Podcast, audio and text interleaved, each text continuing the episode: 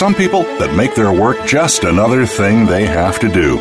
And there are those that make their work something that they want to do. Welcome to Working on Purpose with your host, Alise Cortez. In our program, we provide guidance and inspiration from those people who have found deeper meaning and personal connection to their work life. It's beyond 9 to 5. It's working on purpose. Now, here is your host, Alise Cortez. Welcome back to the Working on Purpose show. Thanks for tuning in again this week. I'm your host, Alise Cortez, joining you from Dallas, Texas, which is home base for me. This program is all about helping people more meaningfully and productively connect with their work and, it, and also helping organizations to do the same for their employees. It's an extension of the meaning and work research I've been doing over the last like 14 years, and it also complements the work that I do at Insigniam, which is a global management consulting firm. I'll get to the program in just a moment, but first, a big thanks to my media partner and sponsor, Jobing.com. If you don't know them, they are the leading locally job board in the nation, and they're dedicated to helping employers find quality talent in their own backyard and giving job seekers control over their search so they can find work close to home. Great partnership. Thank you, jobing.com. For this week's conversation, with me is Eric Mahler. He is the founding and managing partner of Fulcrum Consulting, which is a national organization with a focus on providing large companies with consulting services in the areas of strategy formulation, operational improvement, workforce management, and IT professional services. We'll be talking about some of the more prominent workforce trends Eric has observed and how organizations are changing to respond to them in order to stay viable and vibrant. Eric joins us today from Dallas, where it is a beautiful sunny day today. Eric, it's great to have you with me. Welcome to Working on Purpose. Alise, thank you. I appreciate the invitation to take part on your show.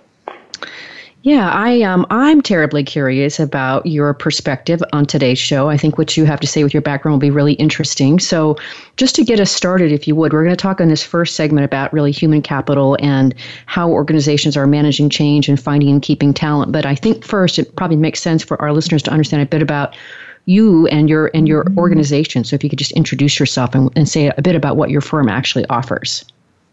Great, thank you.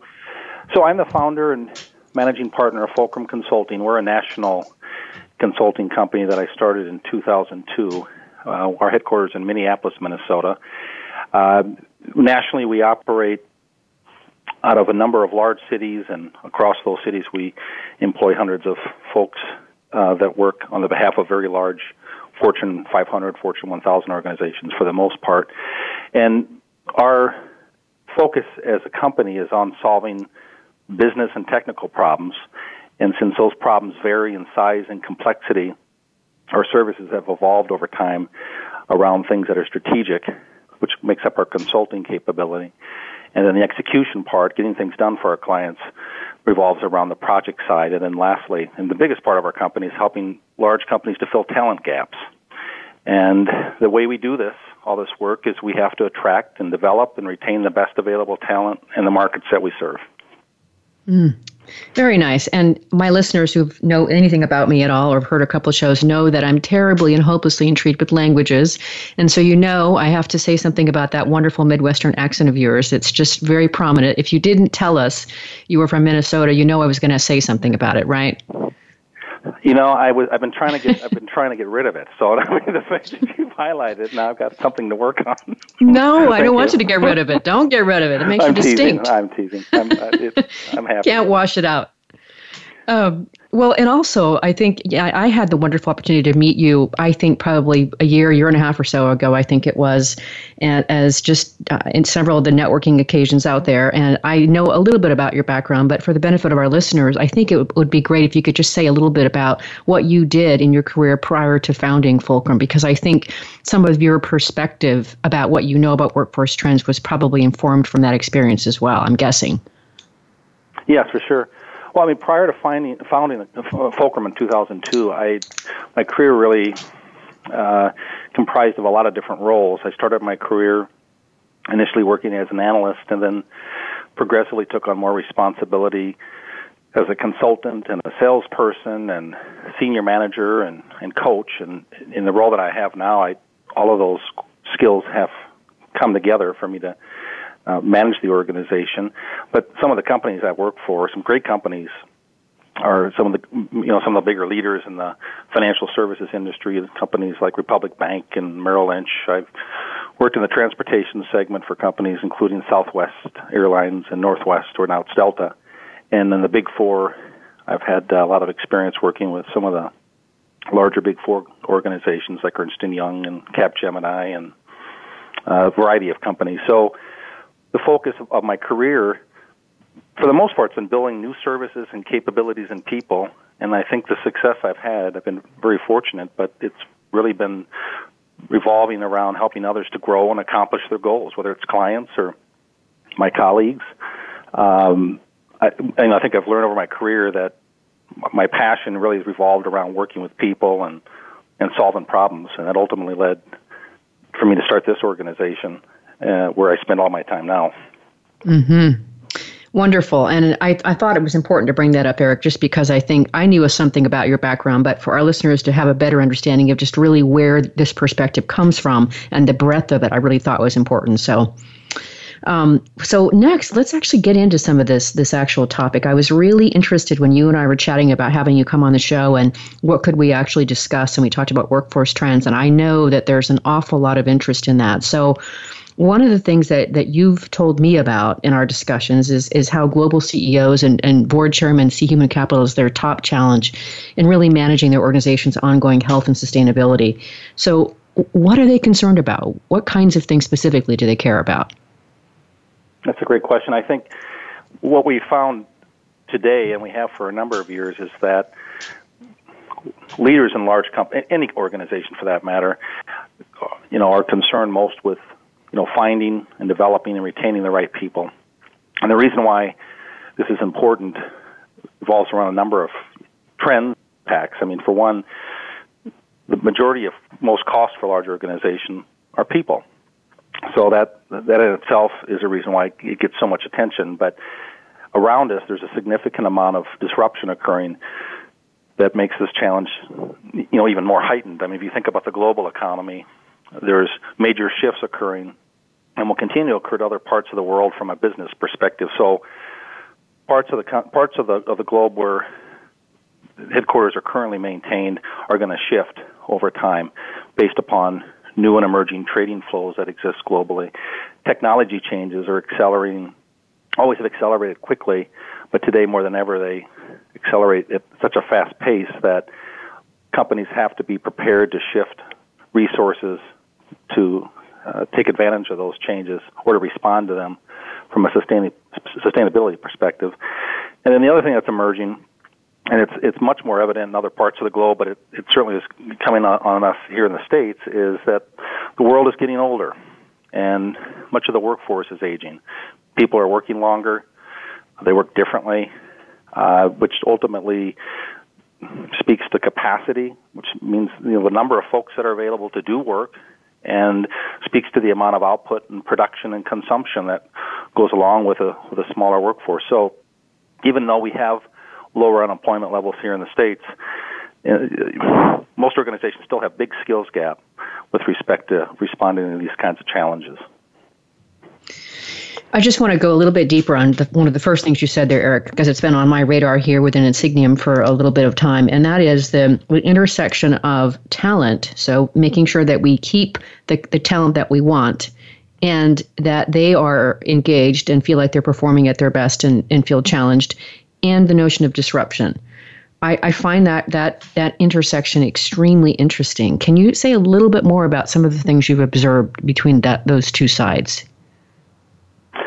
Yeah, the, the companies that are starting to respond are starting to think about these challenges, um, are spending a lot of time kind of re-examining who they are and what they're trying to accomplish as far as core competencies, and also how to respond to all the disruptions that are occurring in, in their industry. I mean, if you look at just take retail for example, and the and the impacts that Amazon has had on the traditional retailer and how that's disrupted the retailing industry. If you look at some of the emerging payment processing and banking organizations that are disintermediating these large banks that uh, operate in a more traditional manner, or how the nature of transportation is going to change.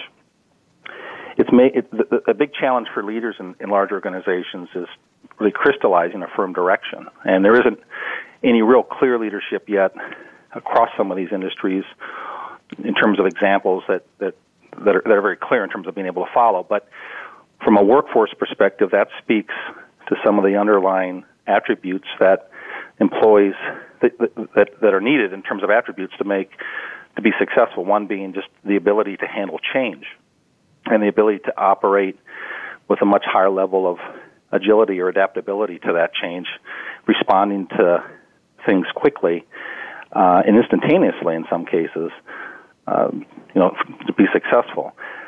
The um, the other element that that makes it even tougher is that you have you know various resource constituencies within these organizations, demographics. We talked about you know an aging workforce, but you have distinct groups within large companies, whether they be millennials or Gen X, that have different ways of looking at the world and operating, just different, not good or bad, just in terms of their needs and the outlook that they have and the opportunities that they seek. So a large organization really has to define almost a personalized resourcing experience to make sure that they're they're not only attracting but they're retaining the best talent that they have uh, for not only sustainability but to respond to growth opportunities. I totally get that. And that was, there's one word that stands out in that, what you just said there from Eric, and that's the word personalized.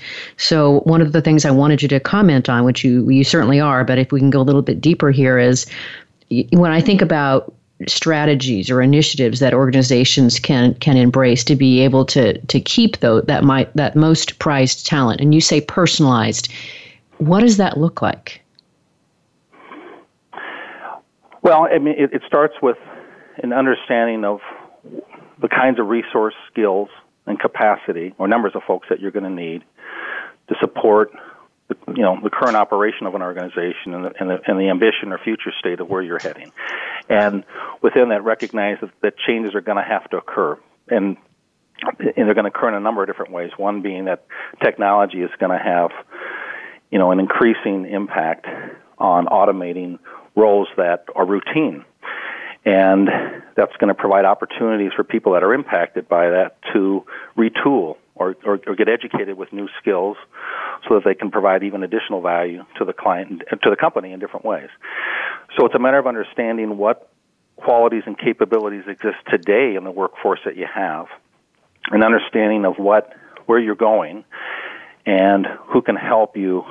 How, how to take people from the current state to the future state, recognizing you're going to have gaps, and, and, and then the question is, how do you fill those? And there's certainly a lot of traditional and emerging methods to help large companies to fill resourcing gaps, whether that be more traditional outsourcing, um, uh, you know, access to, to, traditional outsourcing mechanisms, or today because of the uh, advent of social media and all the other communication channels that have emerged, the ability to leverage virtual resources in a way that we haven't, as an organization, have not been able to do. So, but at the individual level, it starts with a matter of aligning the individual passion and needs of an organ of an individual the best that you can to the organizational goals and purpose that exist. And it starts with that, and then it's a matter of developing uh, an individual game plan to help people navigate down the path that the company is going. And also understanding that some people may not fit in that path, and then the opportunity exists to help them navigate out down a different path. So. So, keeping in mind that this show is is listened to literally across across the globe, I know we have a fair number of listeners in India and in Mexico and China and and, and Europe, um, France and Italy especially, and then of course here in the states and that there's a combination of listeners that are both individual people that are looking to develop th- themselves as within their careers as well as corporate people are listening in for for tips and ways to be able to improve their impact on the organization. So I I listened to you talk about that and of course I have a little bit of a vantage point because of my past work in human capital development and recruiting years ago. But how in the world would say a very large organization like I don't know a PepsiCo um, some large organization that has operations throughout the world be able to keep track of all of the passions of their individual employees so that they, they would know how to motivate them and how to how to move them to where they want to go next. Well it, it starts with it starts at the individual level and it starts with um, you know, the organization capturing information, which takes time and is iterative, and it requires a lot of effort and work to understand what the goals and objectives are of the people that work for you, and certainly of those that represent the highest performers for the organization. The other thing that um, what's going to make that a little bit easier and also present a challenge for a large organization is that large companies have to adapt themselves to some of these changes that are occurring.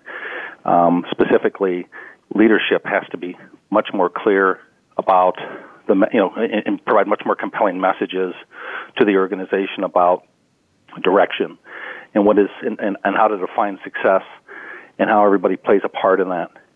And that that's that's key. So everybody has an understanding of what they're supposed to be doing and how to do it and why.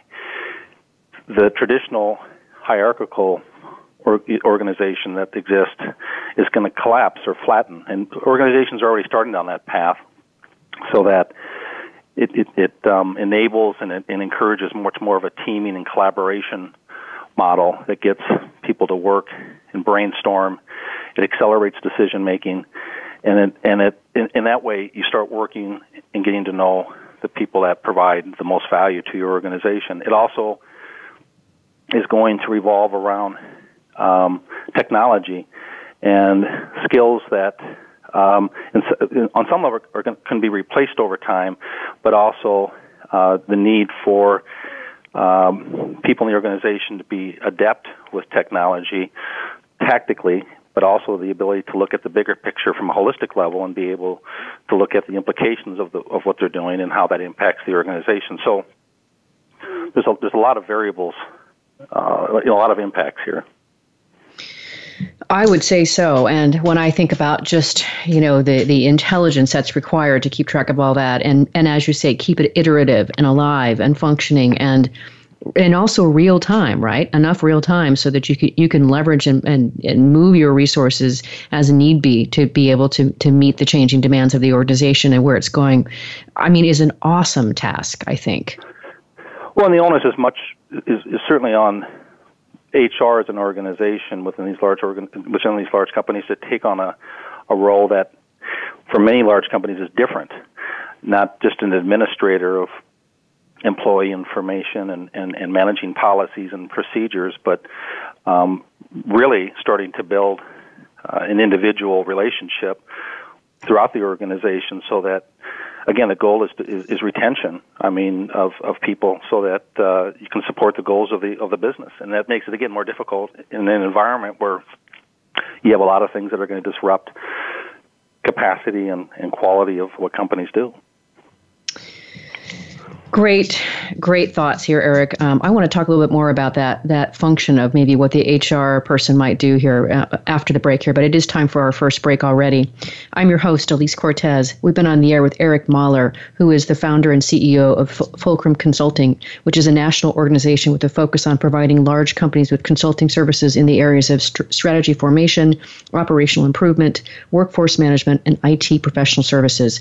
We've been talking a bit about how human capital and the trends around managing change and finding and keeping talent will be the major focus for large corporations across the world. After the break, we're, we're into the need to focus on greater productivity with a smaller workforce in a changing potential economy around that. Stay with us. Friend us on Facebook to keep up with what's empowering the world.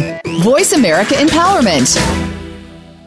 Alise Cortez is a speaker and engagement and development catalyst. She designs and delivers professional development, leadership, and engagement workshops and can bring her expertise to your organization. She will help ignite meaningful development within your workforce that will increase employee engagement, performance, and retention.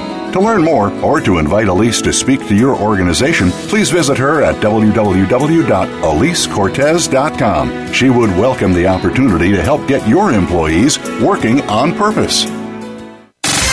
Have you friended us on Facebook yet? Why not?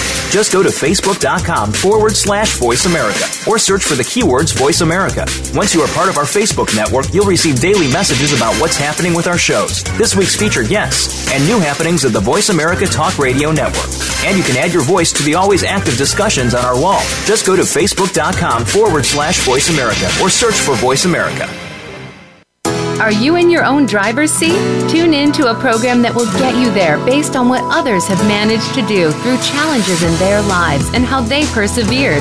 Tune in to The Real Deal with Danielle Delaney. On our show, we use real issues and experts to help you reclaim your life.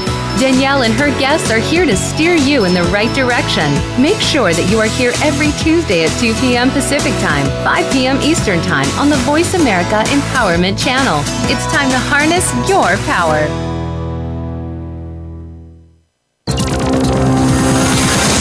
It's your world. Motivate, change, succeed. VoiceAmericaEmpowerment.com.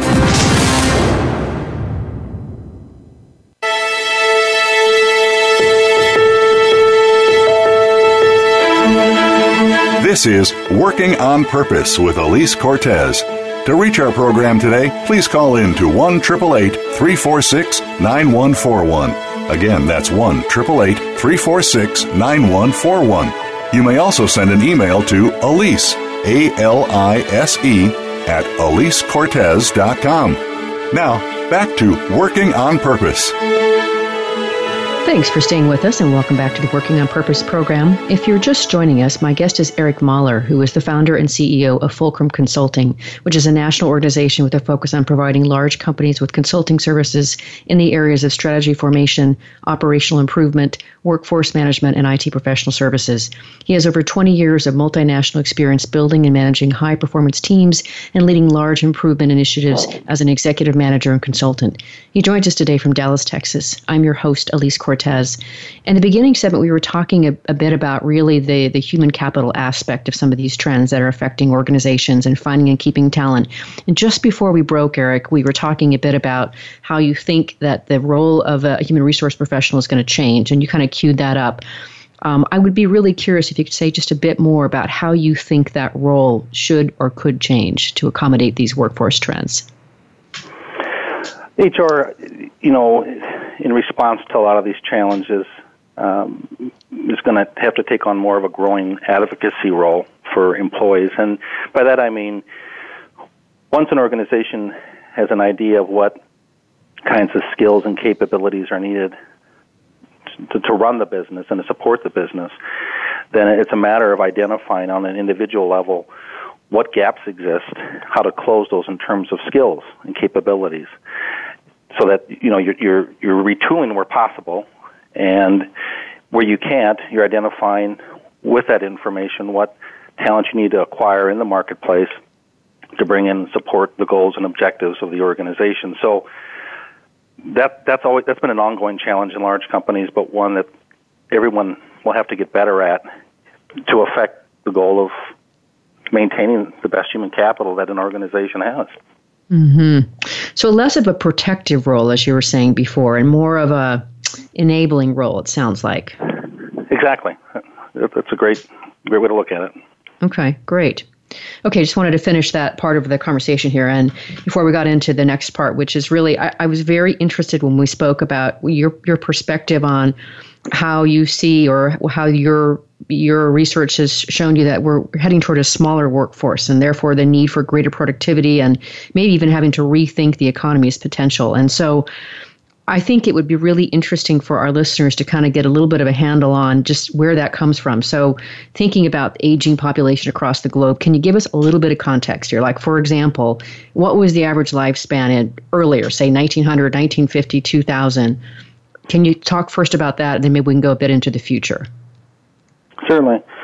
Yeah, if I if I focus on the U.S. as a starting point, I mean the average lifespan in 1900 was probably the mid 30s, and you know over time, as improvements were made to working conditions and and there was focus on worker safety and healthcare advances certainly and diet. I mean that led to increased lifespan. I think today the projection is that the average, or not the projection, the current average is around 83, and I think the projection, if you look out to 2050, is is estimated to be uh, over 90. And this average, it varies. I mean, you've got countries in in Europe, like Sweden, that maybe have a higher average, and uh, you know, countries like Africa that have a lower uh, average. And all this means is that people how this impacts human capital is that people are working longer many because they want to, and some because they have to. And with an aging population, you find that consumption patterns are different. I mean, as people get older, a lot of the consumption that occurs on their part is around services. Healthcare is a great example. Um, you also find that the impact to innovation and entrepreneurship is impacted and typically decreases. Uh, and then the characteristics of an older workforce usually uh, you, you bring a lot of experience, but they a lot of um, older workers want flexibility, and they also bring added costs in some cases. So there's a lot of variables that play into things, but they're an important part to the overall strategy because there's a lot of people that continue to work beyond the traditional retirement age in many cases. Hmm. Well, I've had several of them on my show, obviously, right? So I realize that mine might be not a, a, fair representation across the, the population because of the specifics of what I focus on in terms of purpose. Um, but I've had people that I've met individually who are into their 80s that are saying, I don't have any intention on quitting working. I'm having too much fun. Why would I quit? exactly. and then, yeah, exactly. Right? I and then, it provides a sense of purpose. I mean, beyond uh, what we all look forward to in retirement, but work can be an important and, and should be a fun and passionate part of, of that part of, you know, as of, of getting older. So, yeah. Well, I think it's important, which is a, a, big reason that I, of course, host this radio show to be able to provide education, inspiration for people to be able to continue to find that. And I, I still find people that, in fact, just this morning I had, I had coffee with somebody who said, you know, how do we help people find their purpose more quickly in life? And we had a wonderful conversation about that. But anyway, I digress. Um, the, the, the other part of this conversation that I think is really important to talk about, and I'm of course fascinated as a, a woman who is American and who has lived in Spain and Brazil and gotten to visit various third third world countries, is you talk about falling fertility rates. Again, I'd love to understand a little more, bit, bit more of the historical context around that. You know, I, I can tell you I remember distinctly when I lived in Brazil, Eric, in the early 1990s, that it wasn't uncommon for women back then, um, just before maybe a generation before, to have like 16 children back then. Um, mm. But a little context for us. What what what was maybe happening in the early 1900s, and, and where are we today with fertility? Well, if if I look at current rates, and if I look across the globe, uh, what what what, what find as a pattern is that fertility rates overall are declining across the globe. You find countries like China and Russia, parts of Europe that aren't covering the replacement rate for people leaving the workforce. In the United States, things aren't as bad, but the long-term trend um, is clear in terms of we're, having the same challenge, and it will only it only be, will continue to be a greater challenge in that. I think the current replacement factor we're you know we're, we're running about 1.9 or 2.0 versus the 2.1 individuals that we need to uh, maintain uh, the same amount of workers over time.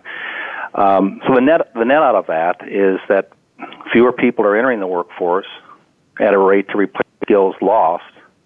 So that puts added pressure on the economy and large companies in terms of what they're able to produce and accomplish over time. You know, I am one of those failures, Eric. Let me just go ahead and confess. I have one child. Just one. There you go. So I didn't contribute. Go. Yeah, I'm part of the problem, aren't I? yeah, she's precious, but uh, that was that was where that was all that was in the cards apparently. So um, I'll take what I what I got. Um, but you know, if you could say a bit more about this, one of the things that I find interesting about having these kinds of conversations, which really, by their very nature, are, are conceptual and strategic, is really helping people connect the dots. And you already said before that you know, the falling fertility rate certainly gets to a smaller workforce. We can't really replace everyone that we need. But can you say a little bit more about how these two trends together, the aging population and the falling fertility rates, affect the workplace where we, and where we're going?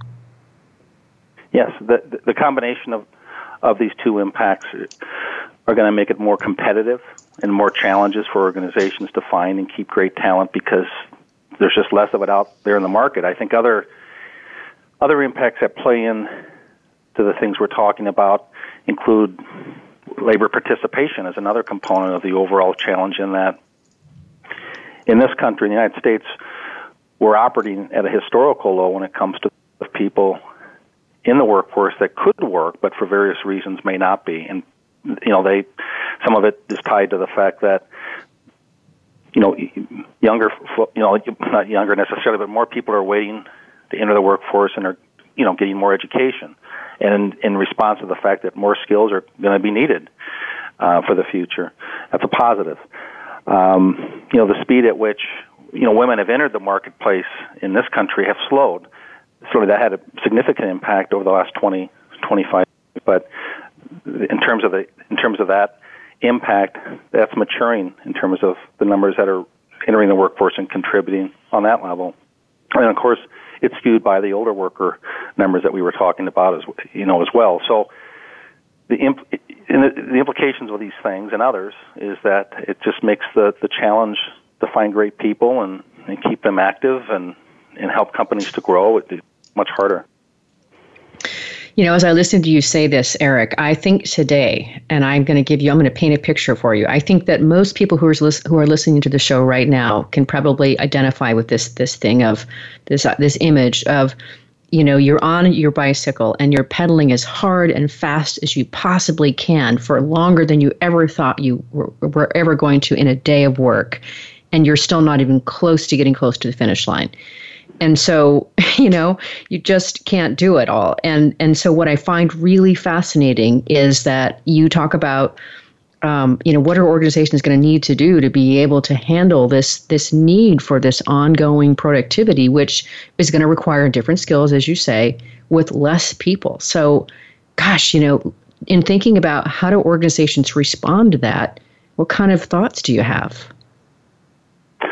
there's a number of things. I mean, if, if we start with things like immigration uh, immigration policies, and I, rec- I recognize that right now immigration in general is under a big political spotlight, but historically they have and they and they should and they could fuel much more horsepower and uh, you know incremental participation in the workforce. I mean, there's more policy related changes that have to occur there, but even if they do and when they do, as the global economy strengthens in other parts of the world, um, immigration impact will be lessened by the mere fact that other countries are going to be just in, they're going to have the same level of challenge and need for great talent that makes it a a global uh, war on some level for for great talent. So that's that's that's one. I think the thing companies are going to have to do to respond is they're going to have to give even more attention to the performers of the, of an organization to retain and keep them.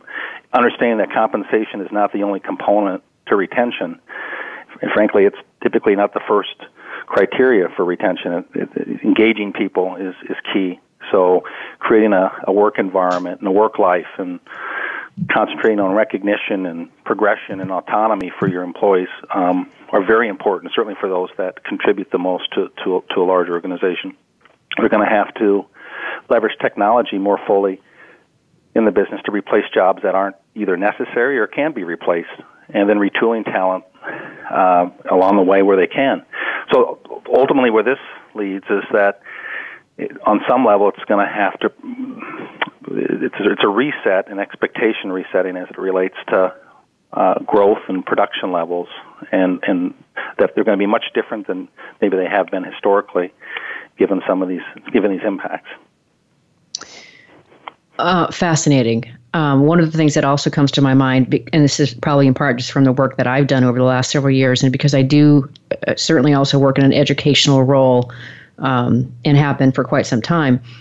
How do you think organizations are going to need to respond with regard to being able to providing training for, for people? And if you're if they're going to need to acquire new skills, uh, I can envision there's probably a pretty big gap between what an what an employee might know today and what they need to know in the future to really provide the value that's necessary. So, do you have any thoughts around how you envision or what you've learned about how organizations are going to need to support their workforce from a, a training and development vantage point?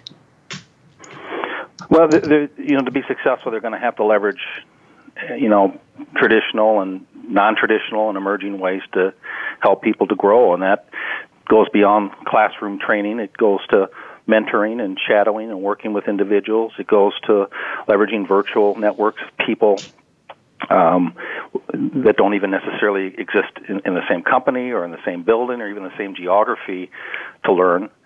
Um, it's going to require the individual themselves to push themselves in a way that's uncomfortable to learn, put themselves in, in situations where they can meet and network and learn, and there's a self development expectation. I think that will fall to everybody beyond the organization's responsibilities to help to want to learn and, and to seek out new knowledge and meet new people and ask questions and, and learn new things along the way. So it, hmm. it falls on both an organization, I think the individual equally, and it'll become more prominent over time as well. Mm. You know, when you talked about that, I just got this vision, Eric, just of this incredible electricity of, you know, the interaction between all those different components and entities to really keep that bus moving down the road in the, at the pace it needs to, to, to, to well, to keep up, frankly. Um, it will take all of them. Yeah, for sure. Yeah. Yeah. Um, well, We've got a couple minutes before the break here. I, I, wonder if you can comment a bit about this notion of how you think organizations might need to rethink the economy's potential given all of these these issues, these situations, these phenomenon. Yes. So, given the dynamics that we've been talking about, smaller workforce, an older workforce, workforce participation that is different, uh, this leads then to just consumption, and I think consumption patterns will just they will be different. And we highlighted some of these things earlier in terms of how services will be prominent for some portion of the you know in terms of consumption. Um, it'll be less because the workforce is smaller. Um, you know, oppor- this provides opportunities and, and also challenges as it relates to continuous industry disruption because of emerging technologies that can also provide gains for companies. But I can see where clients' rationale for even acquiring or merging other organizations is on the basis of talent as a primary criterion driver, as opposed to just the financial synergies that come out of, you know, acquiring or merging with a large company. So I think, you know, we've we've got some examples. If you if we look at the Japan economy, there's some certainly some parallels in terms of their experience. There's distinct differences too, but um, we've seen for a very long period of time and continue that there was a reset on what was normal when it came to gross uh, domestic produ- uh, production. So GDP in the states, I think what we've experienced two to three percent uh, over the last year, couple of years. I think that could become the new norm.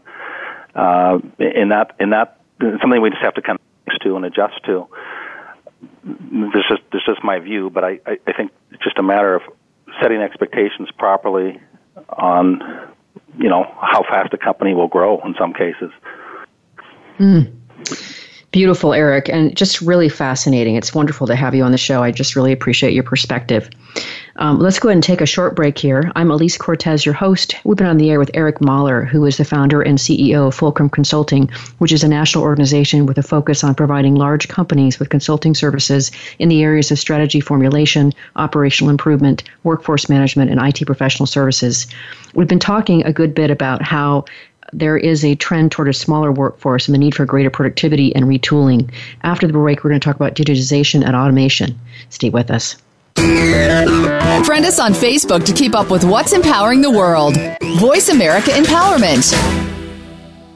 Alise Cortez is a speaker and engagement and development catalyst. She designs and delivers professional development, leadership, and engagement workshops and can bring her expertise to your organization. She will help ignite meaningful development within your workforce that will increase employee engagement, performance, and retention. To learn more or to invite Alise to speak to your organization, please visit her at www.alisecortez.com. She would welcome the opportunity to help get your employees working on purpose. We're making it easier to listen to the Voice America Talk Radio Network wherever you go. In addition to listening live, you can check out information about your favorite talk show hosts, discover new talk show personalities, add shows to your list of favorites, and listen to all our show archives on demand. All from your iPhone, Blackberry, or Android. Download it from the Apple App Store, Blackberry App World, or Android Market, and get ready to tune in. The Voice America mobile app, powered by Aircast.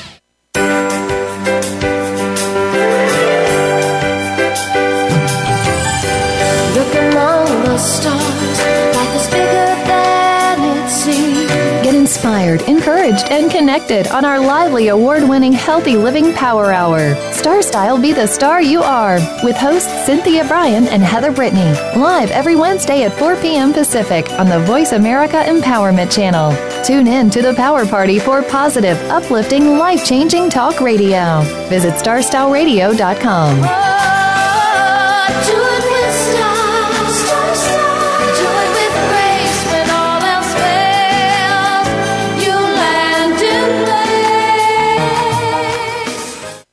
Follow us on Twitter for more great ideas at Voice America Empowerment.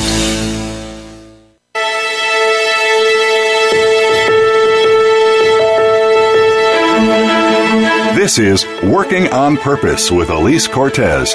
To reach our program today, please call in to 1 346 9141. Again, that's 1 346 9141. You may also send an email to Alise a L I S E, at AliseCortez.com. Now, back to Working on Purpose. Thanks for staying with us and welcome back to Working on Purpose. If you're just tuning in, my guest is Eric Mahler, who is the founder and CEO of Fulcrum Consulting, which is a national organization with a focus on providing large companies with consulting services in the areas of strategy formulation, operational improvement, workforce management, and IT professional services. He has over 20 years of multinational experience building and managing high performance teams and leading large improvement initiatives as an executive manager and consultant.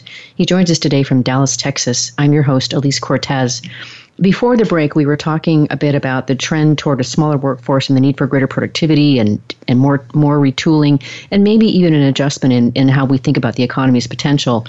For this last segment, I really want to focus on this notion of ongoing digitization of the workforce and certainly automation and how these changes might affect organizational structures, influence, control, things like that. And I know a lot of people, there's a lot of buzz around digitization and automation, and some people are probably a little bit afraid of that. So I guess the first place to start, Eric, is what do you what do you think we mean by the term of ongoing digitization of the workforce? Well, it's first of all, it's a great buzzword. I mean, we're all this industry and a lot of industries are really good with buzzwords. I, I the way I would define it is how companies make how they take advantage or how they leverage all of the wonderful and emerging technologies that that we that we have to deal with, work with, and and and uh, make up our day. Those include all the mobile devices that are out there, all the new channels of communication and the communities that have emerged as a result of it. Social media being a great uh, headline example artificial intelligence, which all that means to me is that um, computers are able to deal with a tremendous amount of information and do things quicker and and uh, that humans can't do as quick. So artificial intelligence is another one that is getting more and more focus and, and, and, and utilized even more in big companies. Uh, another buzzword is Internet of Things, IoT, which is all that means is there's lots of devices and sensors and scanners that um, impact our life. They do in our home, in our office, in cities, and they're collecting information about who we are, what we do, and how we do it. So that will continue. So the reason, and, and all these things provide opportunities for companies to growth, to reduce costs, become more efficient, to increase increase safety in some cases. And the, and the reason why I need and important to a large organization is that customers uh, want products and services faster, and they want a seamless customer experience as part of that process. So those drivers now are companies to think about how do I utilize all these things, all these new things, to become more efficient and respond to my customer needs. Mm. I do. Um, I, that that actually helps me get a clearer picture of, of this, and certainly that phrase, "the Internet of Things," is is, is fascinating to me as well. Um, I, w- I do want to say a little bit more, or I would do want to talk a little bit more about this notion of artificial intelligence, Eric. I know for a lot of people that term is really, really scary because it sounds like Big Brother and gosh, is there anything that I can't do that, that I could do that people won't actually figure out and find out? Am I being watched all the time? I think that there is an element of uh, maybe a lack of privacy that people think about, or they just wonder just how far does it go. Um, so it would be great if you could say a little bit more about how artificial intelligence is actually impacting automation in the workplace, something along those lines to help us better understand where is the bus actually going. Yeah, I'll certainly offer a perspective. I mean, it has gotten, uh, you know, a bad rap in many cases, or has this nefarious type of uh, implication to it. But I think, you know, when I artificial intelligence, you know, in, in at, at the root refers to computer programs that people have devi- developed to perform complex tasks that have historically been done by humans. And you know, it, in, in most cases, this includes things that are helpful and beneficial, like around speech, speech recognition and help with decision making to, you know, visual perception. You know, when, when you and I go out to the web and do a web search, there's some element of machine learning that occurs in terms of the results that we get based upon the history and the usage that um, you know we perform. You know, Amazon uses it to recommend products. Netflix uses it to recommend movies. Facebook and Twitter use it to choose which post to show. So pretty much everything that happens online involves some form of machine learning. I guess that would be the headline for AI is machine learning. So it's also very good from a technology perspective in classifying things and finding order. And it's good with abstraction and you know going through thousands of images and sounds and text and all that good stuff to uh, to classify. So um, there's just a lot of power. In it. It certainly can be used for things that make people uncomfortable, and you know, for others, it, it it has a lot of benefits in terms of automating things that are very routine for for people. I like how you use that word classify, Eric. I think that really does help our listeners, and certainly me, get a better handle on just really some of the aid there. And I, I certainly can say that Amazon, I'm a very, very, very consistent customer, and that artificial intelligence is responsible for um, greater charges to my credit card bill because I almost always get an extra book because they recommend it. I'm like, yeah, that does sound good. I, I do like that. so I, I, I, see how that, that works. And of course, I'm familiar with that. And I bet our listeners are nodding their heads vigorously as we say this. But um, I would be interested in having you share a little bit about the kinds of things that you see being automated in terms of work today and what you think is going to be automated in the future. Sure. Well, let's start with maybe what makes a, job hard to automate. I thing that technology will always be challenged with is if an underlying responsibility or job involves some element of root. If if it let me start with things that are that are easier to automate.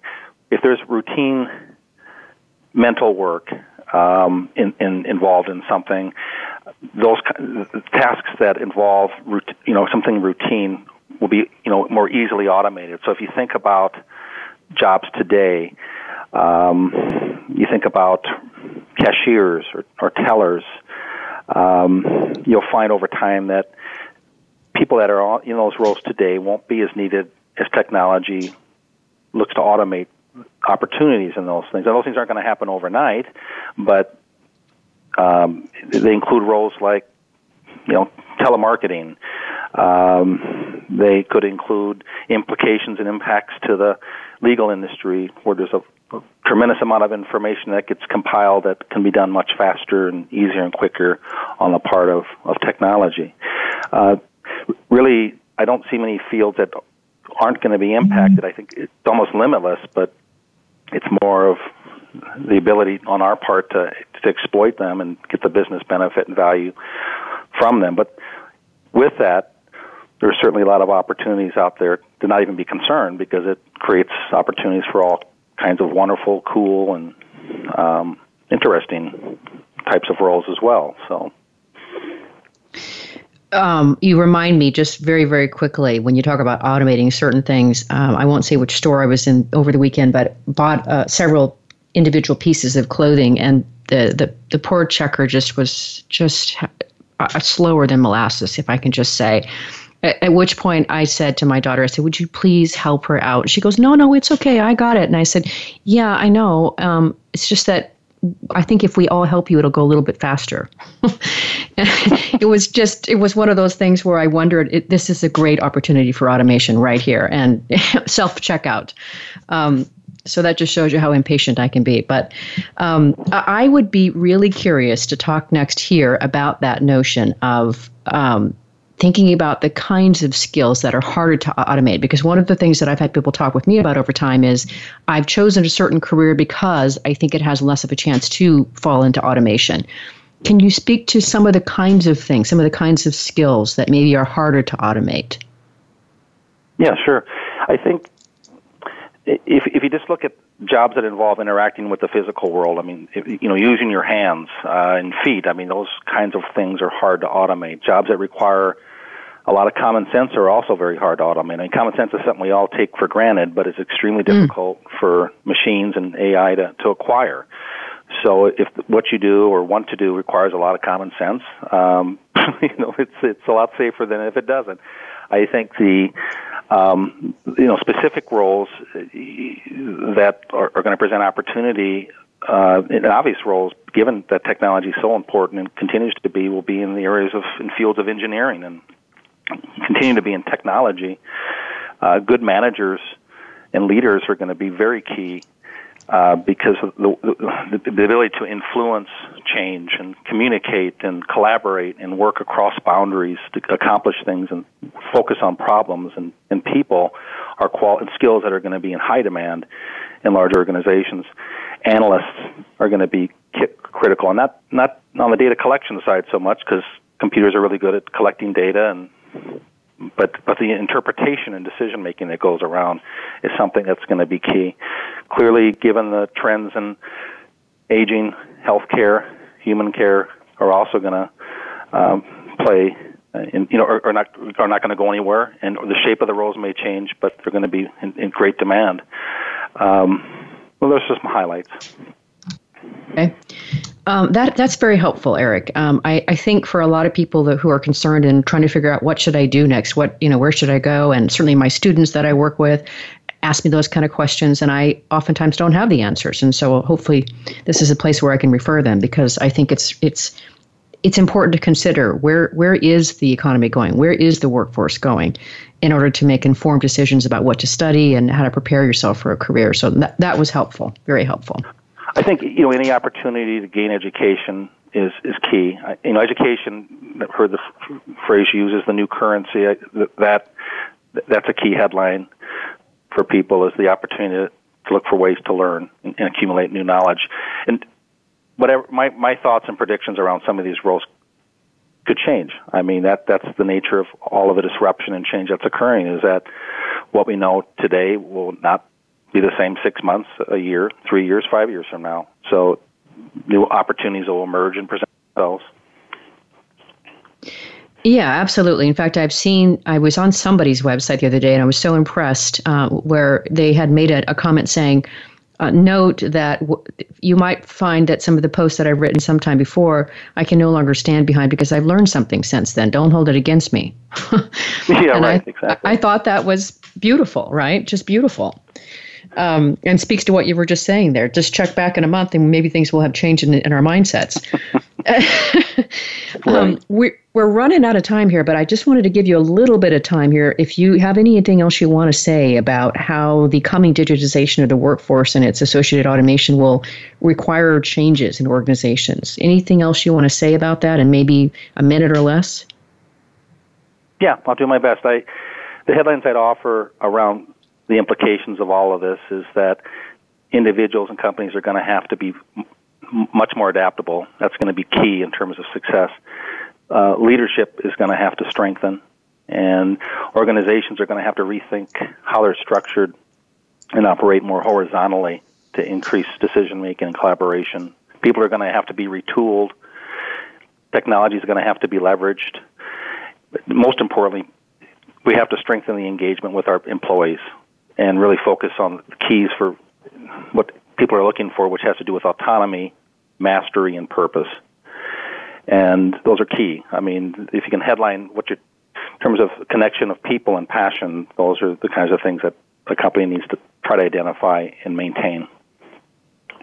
Wonderful and very crisp way to finish, Eric. Um, I really have enjoyed listening to you, talking with you, learning from you. Thank you so much for being on the Working on Purpose show. Alise, thank you. I've enjoyed it. Thank you. If you want to learn more about Eric Mahler and Fulcrum Consulting, do visit their website. It's fulcrumconsult.com. So F U L C R U M C O N S-U-L-T.com, fulcrumconsult.com. Um, we've enjoyed a very gifted and talented professional with us here with tremendous insights about workforce trends. I learned a lot. And curiously, what I think is interesting about what you've done for us when you talked about kind of where we are going in the future, Eric, is you talked about the importance of good communication. And that's going to be the focus of next week's show, as it turns out. And we'll be on the air with Brian Williams, who is the founder of an organization called Perspectivity. And he's going to talk with us about the importance of creating impactful and compelling presentations and, com- and communicating on a whole different level to get the results that you need at work. So join us next week. And remember that work is one third of our life. So let's work on purpose.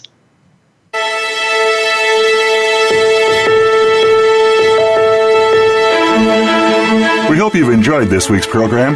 Be sure to tune in to Working on Purpose, featuring your host, Alise Cortez, every Wednesday at 6 p.m. Eastern Time, 3 p.m. Pacific Time on the Voice America Empowerment Channel. This week, find your life's purpose at work.